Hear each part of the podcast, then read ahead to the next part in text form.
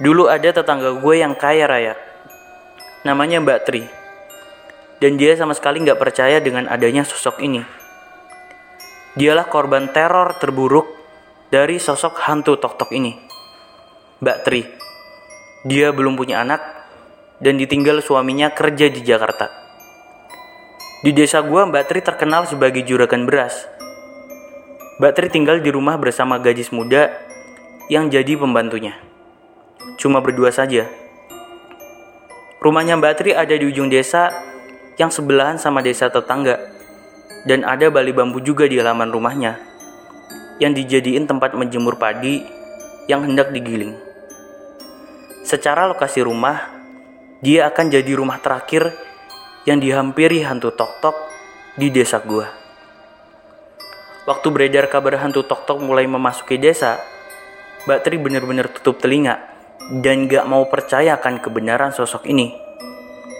Waktu berlalu, satu persatu rumah udah disamperin sama sosok hantu tok-tok ini, dan sampailah akhirnya giliran hantu tok-tok datang ke rumahnya Mbak Tri.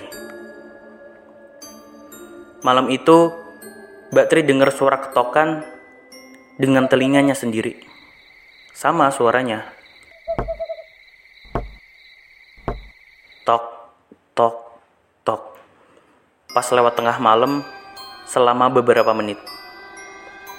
Pada momen itu barulah dia percaya, dan seketika jadi yang paling panik karena ketakutan bahwa sosok itu memang benar-benar ada. Walaupun Mbak Tri tidak melihat sosok itu, hanya suara tok-tok khas kehadirannya saja. Tapi Mbak Tri kayaknya benar-benar ketakutan sampai sebegitunya besoknya. Mungkin karena panik, dia langsung menyuruh pembantunya untuk gebakar bali-balinya karena trauma. Dia khawatir sosok itu hadir lagi.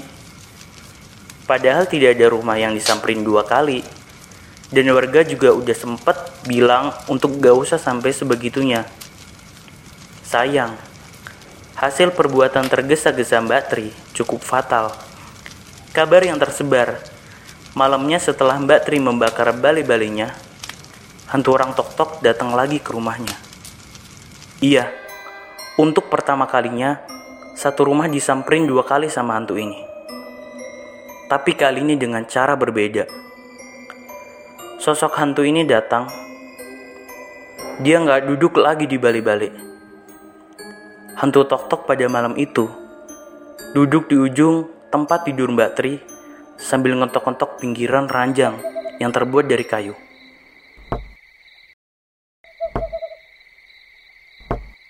Tok, tok, tok.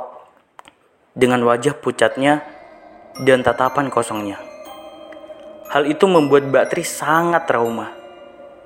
Mbak Tri langsung pindah, dan sejak itu rumah Mbak Tri ditinggal oleh penghuninya dan dibiarin kosong begitu saja. Kepindahan Mbak Tri mungkin pilihan yang tepat, karena kata orang-orang yang tinggal bersebelahan dengan rumah Mbak Tri, hantu tok-tok sampai beberapa lama terus-menerus berada di rumah Mbak Tri. Banyak warga yang dengar suara ketukan dari dalam rumah yang udah kosong itu tiap jam satu malam. Suara ketukan khas hantu tok-tok yang berbunyi tok, tok, tok. Ya, gua rasa dia sudah menemukan rumah yang pas untuknya tinggal.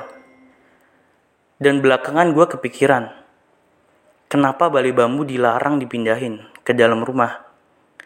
Ya, hantu tok-tok bukan ngincer di mana rumahnya, tapi di mana balinya.